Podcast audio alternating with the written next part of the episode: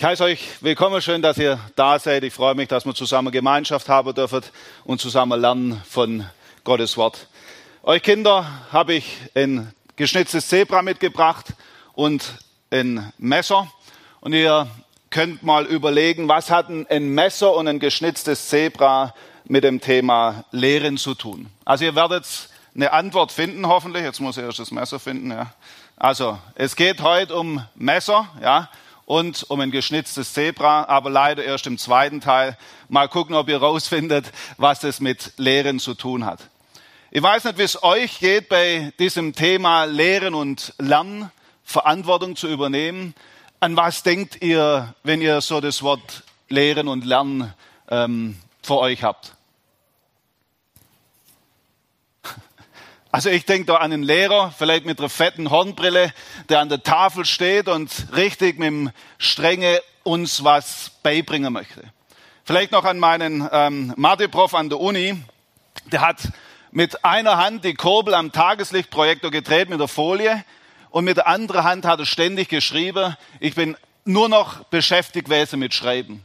Lernen, also ich habe nichts mitgenommen, muss ich gestehen. Das war wahrscheinlich ein Grund, warum ich dann von der Uni auf die FH gewechselt bin. Da hatte ich einen richtig guten äh, Mathe-Prof.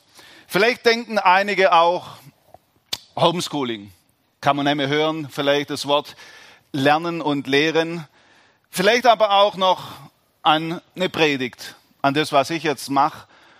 Aber ich möchte uns heute herausfordern, wenn das unsere einzige Vorstellung von Lernen und Lehren ist, dann liegt man völlig äh, daneben. Es ist nicht die einzige Art zu lernen und zu lehren. Und ich frage mich sogar, ob es überhaupt die beste Art ist, selbst das Predigen. Bei der Vorbereitung wurde mir bewusst, Lernen und Lehren bedeutet viel mehr, als wir vielleicht so im ersten Moment uns gerne vorstellen. Ich denke da zum Beispiel an ein kleines Kind, an ein Kind, das einiges noch zu lernen hat. Selbst das Essen muss ein Kind lernen. Und je nachdem, was für Vorbilder man hat, wird das Kind beim Essen schmatzen oder es wird beim Essen mit Messer und Gabel essen. Wie war das bei euch, als ihr Fahrradfahren gelernt habt? Ging das einfach von jetzt auf nachher? Wenn es bei dir so war, dann herzlichen Glückwunsch. Aber ich glaube, die meisten von uns, die haben jemand an der Seite gehabt, der hat es uns zuerst gezeigt. Dann ist er mit uns auf nebenher gelaufen. Irgendwann vielleicht, ohne dass wir es gemerkt haben, hat er uns losgelassen. Dann sind wir hingefallen, hat uns wieder geholfen, er hat uns begleitet, bis wir so sicher waren, selber die Welt zu entdecken. Stricken habe ich nie gelernt, aber es ist doch offensichtlich, es ist viel einfacher, das Stricken zu lernen, wenn jemand neben mir sitzt oder mit mir vielleicht sogar das ganz praktisch mir zeigt. Viel einfacher, wie wenn ich ein Buch lesen muss. Und in diesem Bild, jemand mit dem Rollator sehen wir, lernen, das, das hört nie auf, auch wenn wir es gern hätten. Im Alter muss man vielleicht sogar wieder lernen, mit dem Rollator zu gehen. Und noch ein letztes Bild, wenn man kochen tut mit Kindern, da kann es so aussehen, da gibt es natürlich eine Sauerei. Und wir merken, Lernen heißt auch ausprobieren. Es heißt stolpern und es heißt wachsen. All diese Bilder haben jetzt erstmal nichts mit der Bibel zu tun. Wir werden am Ende des Gottesdienstes merken, Lernen und Lehren hat viel mehr mit den Beispielen zu tun, wie vielleicht von unserer Vorstellung von der Schule oder auch sonst, die wir im Kopf haben. Wenn wir heute über das Thema nachdenken, ist mir wichtig, dass wir nicht aus akademischer Perspektive dieses Thema angehen. Pädagogik ist sicher ein interessantes Fach, aber dafür gibt es Fachvorträge. Heute möchte man die Bibel schauen und uns die Frage stellen, ja, was gibt denn Gottes Wort uns weiter zu diesem Thema? Und so möchte ich heute eine Stelle aus dem Alten Testament mit uns lesen. Wir finden sie im 5. Mose Kapitel 6, die Verse 4 bis 7 eine ganz zentrale Stelle im Alten Testament, wo uns zeigt, was Gott unter Lehren und Lernen versteht. Also 5. Mose 6, 4 bis 7. Höre Israel, der Herr unser Gott ist Herr allein. Und du sollst den Herrn, dein Gott, lieb haben von ganzem Herzen, von ganzer Seele und mit all deiner Kraft. Diese Worte, die ich dir heute gebiete, sollst du zu Herzen nehmen und sollst sie deinen Kindern einschärfen und davon reden, wenn du in deinem Haus sitzt oder auf dem Weg gehst, wenn du dich niederlegst oder aufstehst. Hört sich im ersten Moment schon recht krass an, oder? Wir bleiben schnell an den Verse hängen, wo es steht, wir sollen einschärfen und wir sollen reden, egal wo wir sind. Aber unser Abschnitt beginnt wie so oft eben nicht mit dem Auftrag, sondern er beginnt mit dieser großartigen Schau von dem Gott, dem wir dienen und zeigt uns, was wir tun dürfen. Der Herr ist Gott, der Herr allein. Also für die damaligen Leser lag in diesem Satz so ein richtig tiefer Trost und eine großartige Hoffnung. Die Nachbarn von Israel, die lebten ständig in der Angst, ob es genügt, was sie taten, um ihre Götter zufriedenzustellen. Hätten sie dem einen Gott die Treue gehalten, hattet sie Angst, dass sie vom anderen eins auf den Deckel kriegen, weil sie nicht alle befriedigen konnten. Aber ihr Gott, er war anders. Er war einzigartig, er war einer und er war großartig. Dieser Gott hatte sich seinem Volk offenbart, nicht nur in der Theorie, sondern in der Praxis. Er hatte sie aus der Sklaverei befreit. Er war ihnen mit in der Wüste durch die Wüste durchgegangen. Er hat ihnen seine Gebote geoffenbart. Sie wussten, was Gott von ihnen will. Aber er selber hatte sich auch an sein Wort gebunden. Das heißt, sie konnten seiner Zusage absolut vertrauen.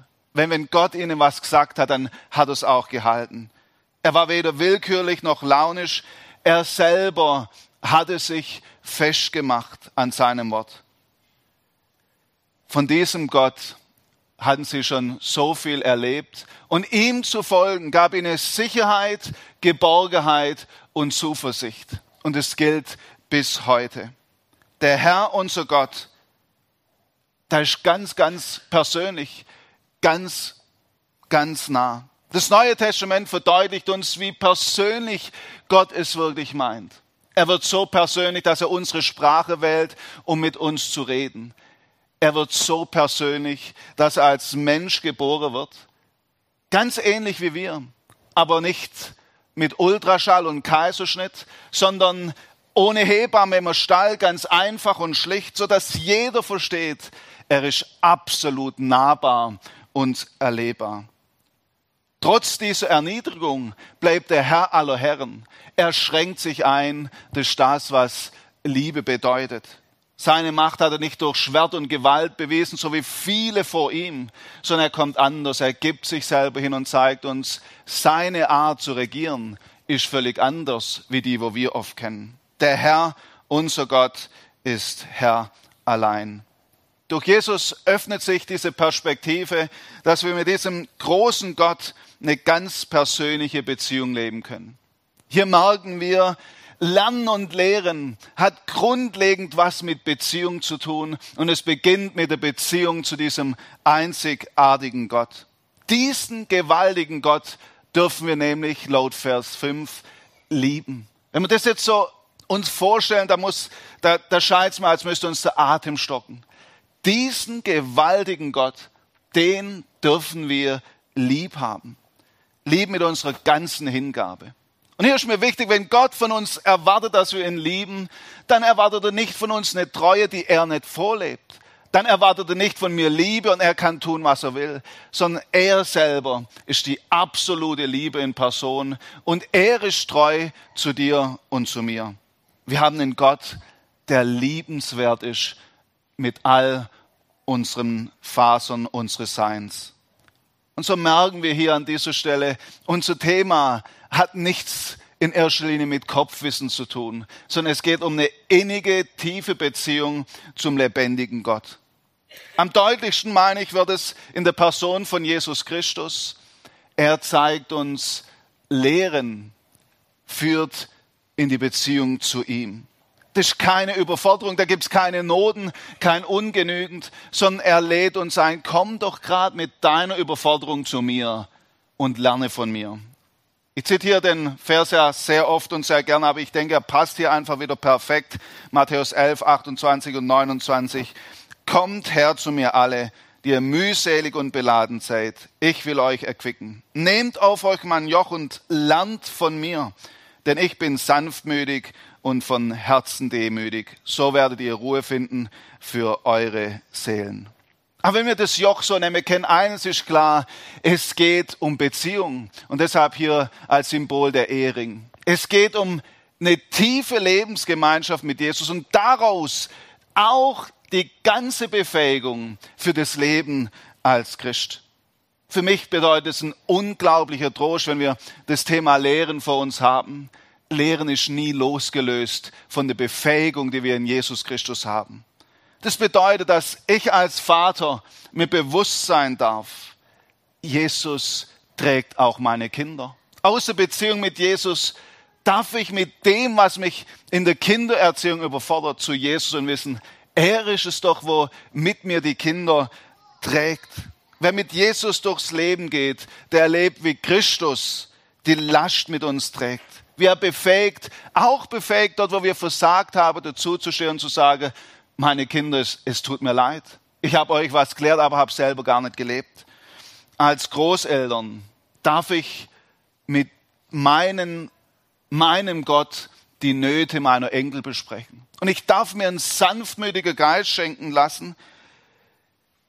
Das ist mehr, wie wenn wir der modernste Opa oder die modernste Oma sind. Es gibt so einen Ruhepol in der Großfamilie als Leiter der Kinderstunde, der Jugend oder auch in der Gemeinde die Verantwortung tragen bedeutet, bei Jesus darf ich mir die Demut schenken lassen, die Leitung in der Gemeinde ausmacht, um ein prägendes Vorbild zu sein. Das kommt nicht von mir, das kommt von Jesus Christus in mir.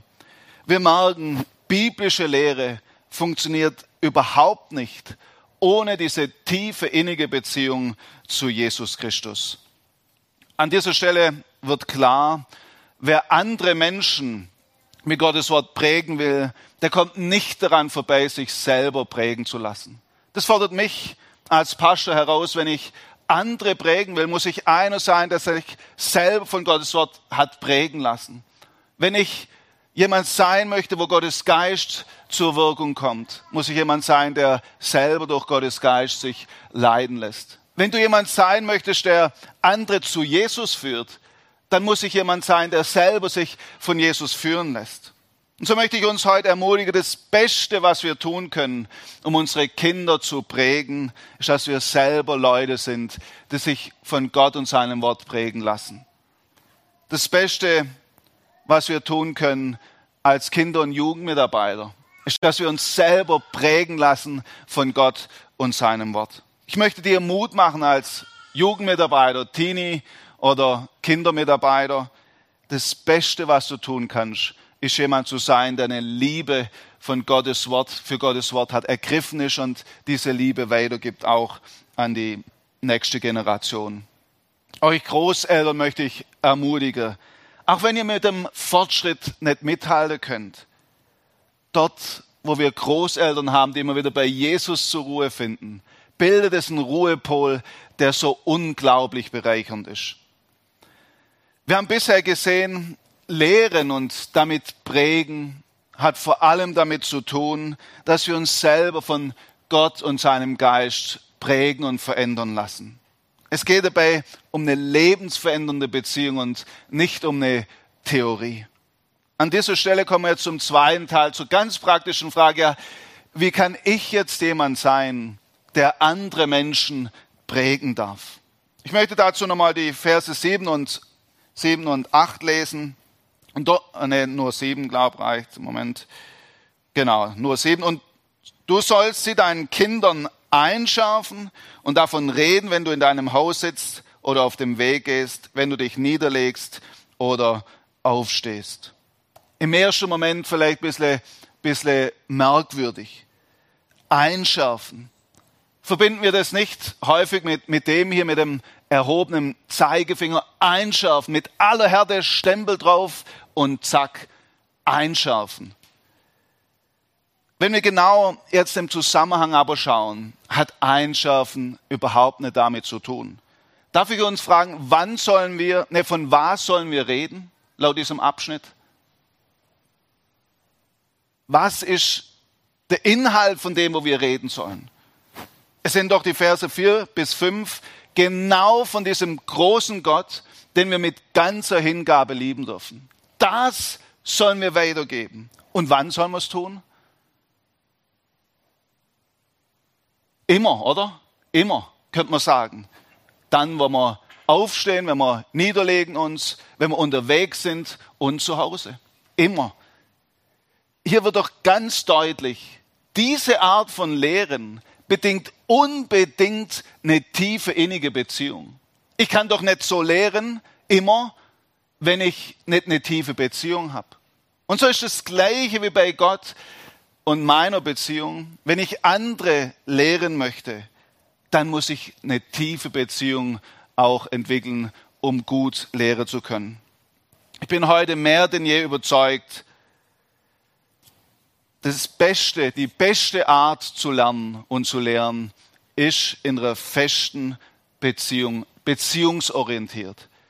Jesus hat uns das vorgelebt. Er hat sich zwölf frohe Männer ausgesucht und er hat ihnen Anteil gegeben an seinem Leben. Und aus diesen Männern wurden hingebungsvolle Nachfolger, die bereit waren, ihr Leben für Jesus aufs Spiel zu setzen, um das Evangelium weiterzutragen.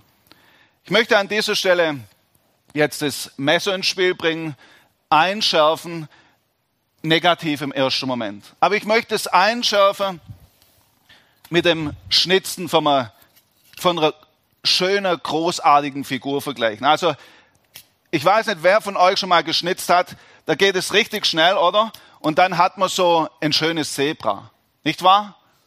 Also, es braucht wenige Minuten, um aus einem rohen Klotz einfach so ein schönes Zebra zu schnitzen. Also, überhaupt nicht. Es braucht ganz viel Geduld. Ja, wahrscheinlich nimmt man nicht so ein hartes Holz. Aber es braucht ganz viel Geduld. Es braucht ganz viel Feingefühl. Und es braucht verschiedene Werkzeuge. Also, da braucht man vielleicht so, sowas hier. Also, wo man, wo man so ganz leicht die Dinge rausmeißeln kann. Man braucht sicher auch Sägewerkzeuge. Man braucht Schmirgelpapier, Fällen und so weiter. So möchte ich heute das biblische Lehren verstanden wissen. Wie das Schnitzen von einer großartigen Figur. Wir können gut und gerne unseren Kindern sowas einschärfen. Aber dabei prägen wir sie nicht, weil Kinder vor allem durch unser Vorbild lernen und nicht in erster Linie durch unsere Taten. Äh, nicht durch unsere Worte natürlich. Es ist nicht nur einmal geschehen, dass ich meine Kinder was eingeschärft habe, ihnen gesagt habe, tu das oder tu jenes nicht. Und dann haben sie mir ganz offen, Kinder sind so ehrlich, den Spiegel vorgehalten und gesagt, Papa, aber du machst doch genau das Gleiche. Ist das schlimm? Schlimm ist es, kommt drauf an. Schlimm, glaube ich, ist es, wenn ich sage, jetzt sei ruhig, so redet man nicht mit einem Erwachsenen. Klar kommt es drauf an, wie sie es mir sagen.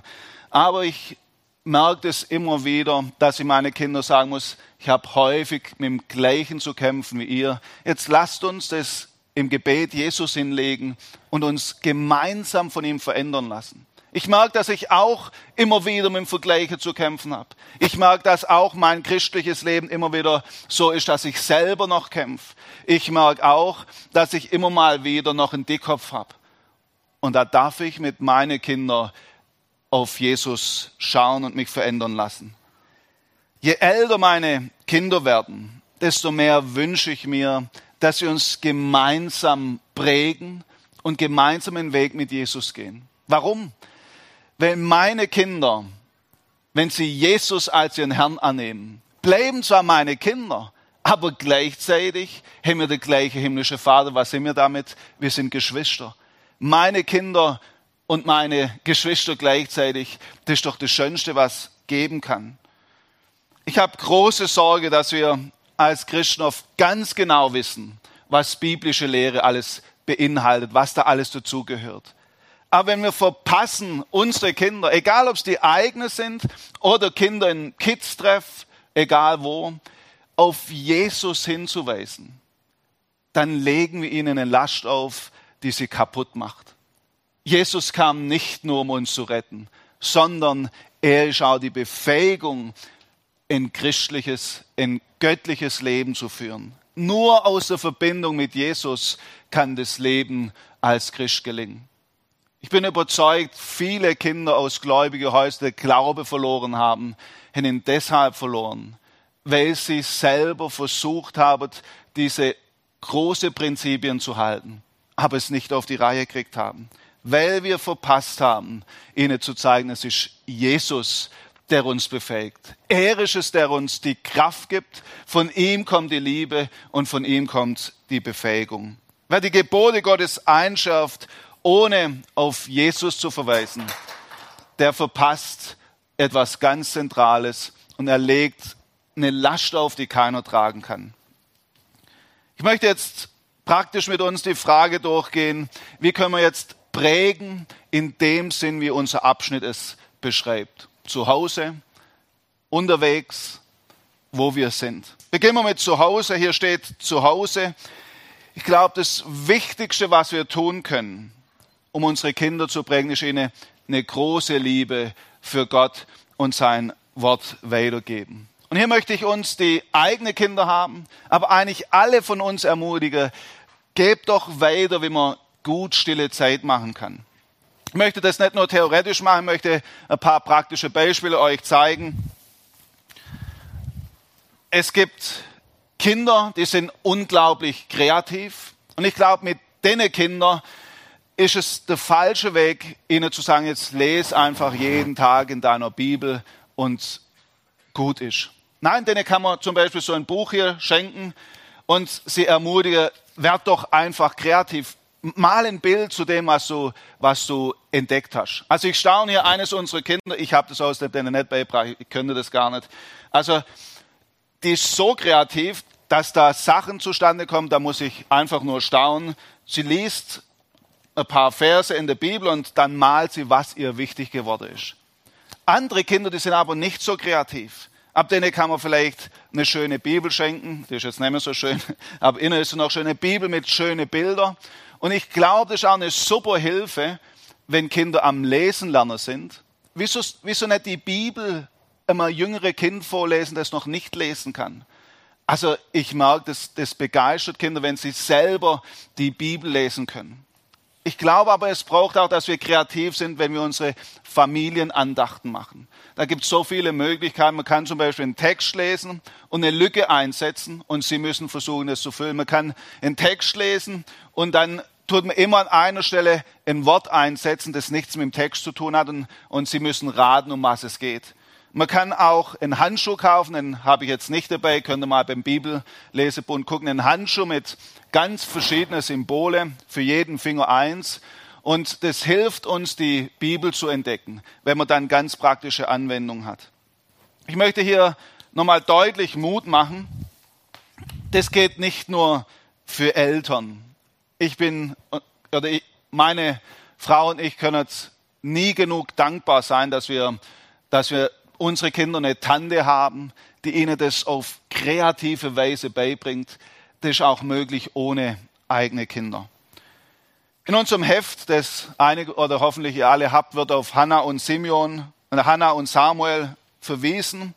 Und für mich ist das so eine praktische Geschichte, wo wir sehen, wie prägend diese Eltern wohl gewesen sind für sie, für diesen Samuel. Er lebt im Umfeld, das zwar fromm war, aber absolut gottlos. Und er hat seinen Glaube nicht verloren. Prägen unterwegs. Ich habe schon festgestellt, unterwegs zu sein mit Kindern, mit Jugendlichen, mit Teenies, auch nicht die eigene, das können so ganz wertvolle Momente sein, wenn man einfach Zeit hat, zusammen zuzuhören, auszutauschen, unterwegs zu sein. Prägen beim Schlafengehen, beim Aufstehen, egal was für euch da der bessere Zeitpunkt ist. Ich glaube, das sind ganz besondere Momente, wo wir zuhören dürfen, wo wir Zeit haben, wo wir vielleicht auch eine gute Biografie lesen. Wir haben als Familie ähm, in der Corona-Zeit von jemand drei, Ries, äh, drei große Kisten von Kindergeschichten bekommen, geschenkt bekommen. Und wir haben die Zeit genutzt, mit ihnen Biografien, spannende Abenteuer zu lesen mit richtig gutem Inhalt. Wenn jemand da was ausleihen möchte, könnt ihr gerne auf mich zukommen. An dieser Stelle ist mir aber eines noch sehr wichtig. Es geht bei diesem Auftrag nicht nur um Eltern. Als ich mich so ein bisschen reflektiert habe, ist mir bewusst worden, es waren lang nicht nur meine Eltern, die mich geprägt haben, sondern Gott hat mir Personen ins Leben gesetzt, die waren enorm prägend für mich. Wir werden gleich eine Zeit haben, wo, wenn ihr wollt, gerne auch mit Mikro, also es muss niemand hier vor, sondern ähm, kann jemand das Mikro vorbeibringen, kurz sagen dürft, es sind die äh, Fragen, die zwei letzten auf Seite 17 im Heft. Wer hat euch geprägt? Wie können wir kreativ sein, auch bei diesem Auftrag? Ich möchte ein paar Beispiele aus meinem Leben weitergeben. Ich denke an Gotthilf. Er saß neben mir im Chor. Ich hatte am Anfang Angst vor ihm. Er war so ein Bauarbeit, konnte grimmig gucken. Aber wenn man ihn kennengelernt hat, dann war das längst vorbei. Er war es, glaube ich, wo ein großer Beitrag geleistet hat, dass ich im Chor geblieben bin, obwohl ich nicht so gut singen konnte. Und er hat einfach Wertschätzung vermittelt. Er hat mitgelacht, wo ich komische Witze gemacht. Also äh, er konnte schon richtig lachen, er selber war ein Schlitzohr. Und er war jemand, der einfach auch Interesse zeigt hat in meinem Leben. Ich denke auch an meinen ähm, Lehrer für Gemeindebau und Homiletik. Er war es, wo mir eine tiefe Liebe zur Gemeinde mitgegeben hat. Und ich kann mich noch gut erinnern an den Tag, da sind wir zusammen hochgegangen, um einen Kaffee zu holen. Und dann hat er einfach seine Hand auf mich gelegt und hat gesagt, ich schätze dich sehr. Das hat unglaublich viel Mut gemacht. Ist es schwierig, sowas zu sagen? Können wir das nicht heute gleich tun bei jemandem, wo wir ihn sehen und sagen, ich schätze dich sehr. Ich glaube, das kann ein Leben von jemandem verändern. Ich denke auch an meine Oma. Sie war jemand, die viel gebetet hat, eine liebevolle Art hatte. Und ich denke an meinen Jugendleiter, der Christoph, der an mich geglaubt hat, der Zeit mit mir verbracht hat, der mit mir unterwegs war. Wir haben zusammen Berge bestiegen, wir sind joggen gegangen. Und in diesen Zeiten hat er mir zugehört, hat mich ernst genommen. Es war prägend für mein Leben. Als ich diese Personen so durchgegangen bin, ist mir bewusst geworden, einige von ihnen haben gar keine eigenen Kinder, aber sie waren prägend für mein Leben. Und so möchte ich an dieser Stelle euch Danke sagen, die investieren in Kinder, in Jugendliche, in Teenies. Ihr tut so ein wertvoller Dienst. Da können wir euch nie genug dankbar sein. Ich möchte jetzt die Runde öffnen. Ich weiß, online ist schwierig, aber ihr seht ja gar nicht, wer zuguckt. Deshalb, wer würde einfach kurz sagen, was hat dich geprägt? Ähm, weiß nicht, wer könnte ein Mikrofon rumtragen? Und streckt einfach kurz, dann kommt das Mikrofon zu euch. Und paar kurze Sätze, was hat denn euch geprägt? Wer war prägend in eurem Leben?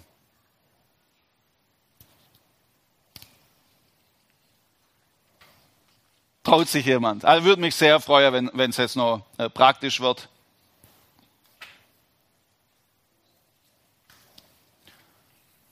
Ich werde natürlich nicht zehn Minuten warten, dass jemand was sagt, aber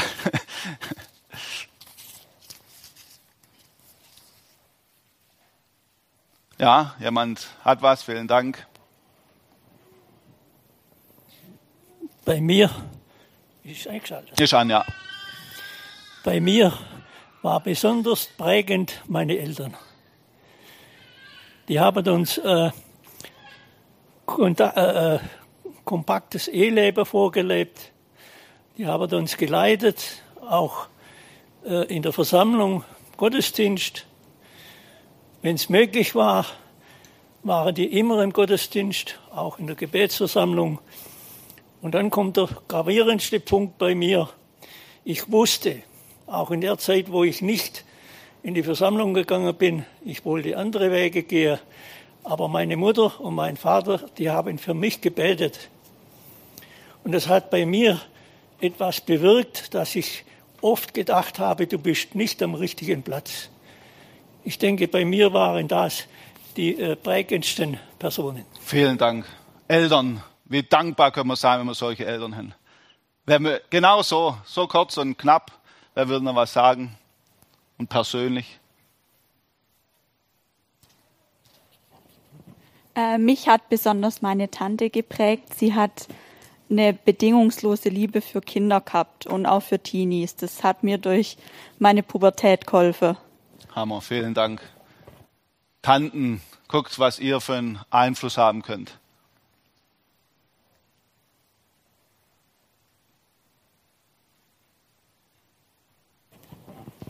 Ich danke dem lieber Gott, ich danke dem Heinz, meinem Freund, dass ich den Weg eingeschlagen habe. Meine Oma, die hat auch an Gott geglaubt. Die ist leider früh gestorben. Und ich habe das spät gemerkt, dass ich den Weg, ich habe jetzt den Weg eingeschlagen und ich hoffe, der Weg richtig ist. Vielen Dank. Ja, Freunde, die einen prägen, die Zeit haben, die einen zu Jesus ziehen. Danke. Ja, vielen Dank, dass ihr, oder gibt's noch? Hat jemand übersehen? Ja, vielen Dank, dass ihr den Mut hattet hier. Und ich würde euch ermutigen, redet doch auch nach dem Gottesdienst noch, wer hat denn euch geprägt? Ich möchte noch ein Wort der Ermutigung an ältere Personen sagen. Ich weiß, es gibt wahrscheinlich Zeiten, da denkt man, wie kann ich im fortgeschrittenen Alter noch prägend für jemand sein? Darf ich euch ermutigen, habt einfach ein offenes Ohr, zum Beispiel für eure Enkel, für Jugendliche in der Gemeinde. Erzählt ihnen, was ihr mit Jesus erlebt. Vor einiger Zeit ist einer meiner Kinder gekommen und hat gesagt, der Oma kann ich alles erzählen. Also ich finde es großartig, wenn man Großeltern hat, die so ein Vertrauen haben zu ihren Enkel. Es, es gibt Zeit, dann nehmen sie einfach mehr von der Großeltern an, wie vielleicht vom eigenen Vater oder der Mutter. Selbst wenn du keine Enkel hast, dann gibt es etwas, das du tun kannst, ein Reden, das vielleicht kein Mensch hört. Aber es ist ein Reden vor Gott, diese Prägung, bin ich überzeugt, ist mehr wert als alle andere, die wir tun können. Es gibt ein Zitat aus Russland, das das gut beschreibt. Da steht, Russland ist das Evangelium durch die Großmütter erhalten geblieben. Ja, es ist in weiten Teilen durch die Großmütter erweckt worden. Ich glaube, die Ewigkeit wird uns zeigen, was wir beten, Großmütter und ich ergänze Mütter und auch andere Personen zu verdanken haben. Wir haben in Welzheim eine Frau, eine ältere Frau, die nennen wir Tante Anne. Aber das ist gar nicht unsere richtige Tante. Dennoch sind wir mit ihr so sehr verbunden oder noch mehr wie mit wirklich richtigen Tanten. Warum? Weil wir wissen, sie betet für uns und wir haben einen festen Platz in ihrem Herzen. Wir haben heute gesehen, Lehren und Lernen, Verantwortung zu übernehmen, hat nicht in erster Linie nur mit Worte zu tun sondern es geht um enge Beziehungen. Zum einen und grundlegend die Beziehung zum lebendigen Gott, geprägt von ihm, indem wir uns Zeit nehmen, uns von ihm prägen zu lassen in unserem Alltag, indem wir mit unserer Überforderung zu ihm kommen und erleben, wie er uns immer wieder neu beschenkt. Dann aber auch prägende Beziehungen zu anderen Menschen. Wir lernen durch Vorbilder, die Gott uns ins Leben gesetzt hat. Worte und Taten, die müssen zusammenpassen und werden erleben, das prägt andere Menschen. Aber wenn unser Bibeltext heute schon eher die Eltern angesprochen hat, möchte ich Mut machen. Das ist nicht nur ein Auftrag für Eltern. Jeder von uns heute kann geistlicher Vater oder Mutter sein für jemand anderes. Und so möchte ich schließen mit zwei Fragen. Ich möchte euch fragen, Wem könntet ihr heute vielleicht eine WhatsApp, einen Brief, eine Karte schreiben, um Danke zu sagen für die Prägung, die ihr durch sie mitbekommen habt? Und dann möchte ich noch fragen, wäre es euch so viel wert, dass ihr bereit seid, Zeit mit ihm zu verbringen, damit eine Person Anteil bekommt an eurem Leben mit Jesus und an Jesus gebunden wird. Wir binden nicht an uns, sondern immer an Jesus. Dort, wo das geschieht, entsteht eine Prägung, die tiefer ist, als wir uns jemals vorstellen können. Wir gewinnen für die Ewigkeit. Ich möchte noch mit uns beten. Herr Jesus, ich danke dir, dass du ein Gott bist, der, der nicht nur uns ein Buch hinterlassen hat. Wir sind dir unglaublich dankbar für die Bibel. Aber du bist noch mehr, du bist Mensch geworden und du lebst in uns. Du führst mit uns eine Beziehung, aus der wir mehr und mehr uns umgestalten lassen dürfen in dein Bild, um bald hoffentlich dann bei dir zu sein, um dich zu sehen in deiner Herrlichkeit und Größe. Und so möchte ich dich bitten, lass uns Menschen sein, die beziehungsorientiert unterwegs sind und Menschen prägen dürfen durch deinen Heiligen Geist in uns, durch das Vorbild und durch die liebevolle Art und Umgang. Ich danke dir, für die Personen, die mich geprägt haben, für meine Eltern, für meine Kinderstunden, ähm, Onkeln und Tanten, die Liebe für dein Wort in mich reingelegt haben. Ich danke dir für die Gemeinde, wo ich so geprägt wurde durch dein Wort. Ich danke dir auch für die Alleinstehenden, wo du uns geschenkt hast, die so wertvoll sind in unserer Gemeinde, die so ein weites Herz haben. Und ich danke dir auch für das Miteinander hier in Gschwend, für alle meine Geschwister. Und ich bitte dich, dass wir uns gemeinsam prägen dürfen und somit Ewigkeitsfrucht entsteht. Segen du uns auch in der kommenden Woche und setze uns zum Segen. Amen. Dann freuen wir uns noch ein Lied von euch zu hören. Vielen Dank, dass ihr da wart und ich wünsche alle eine gesegnete Woche, viel Freude mit Jesus und sage auf Wiedersehen, hoffentlich bis bald.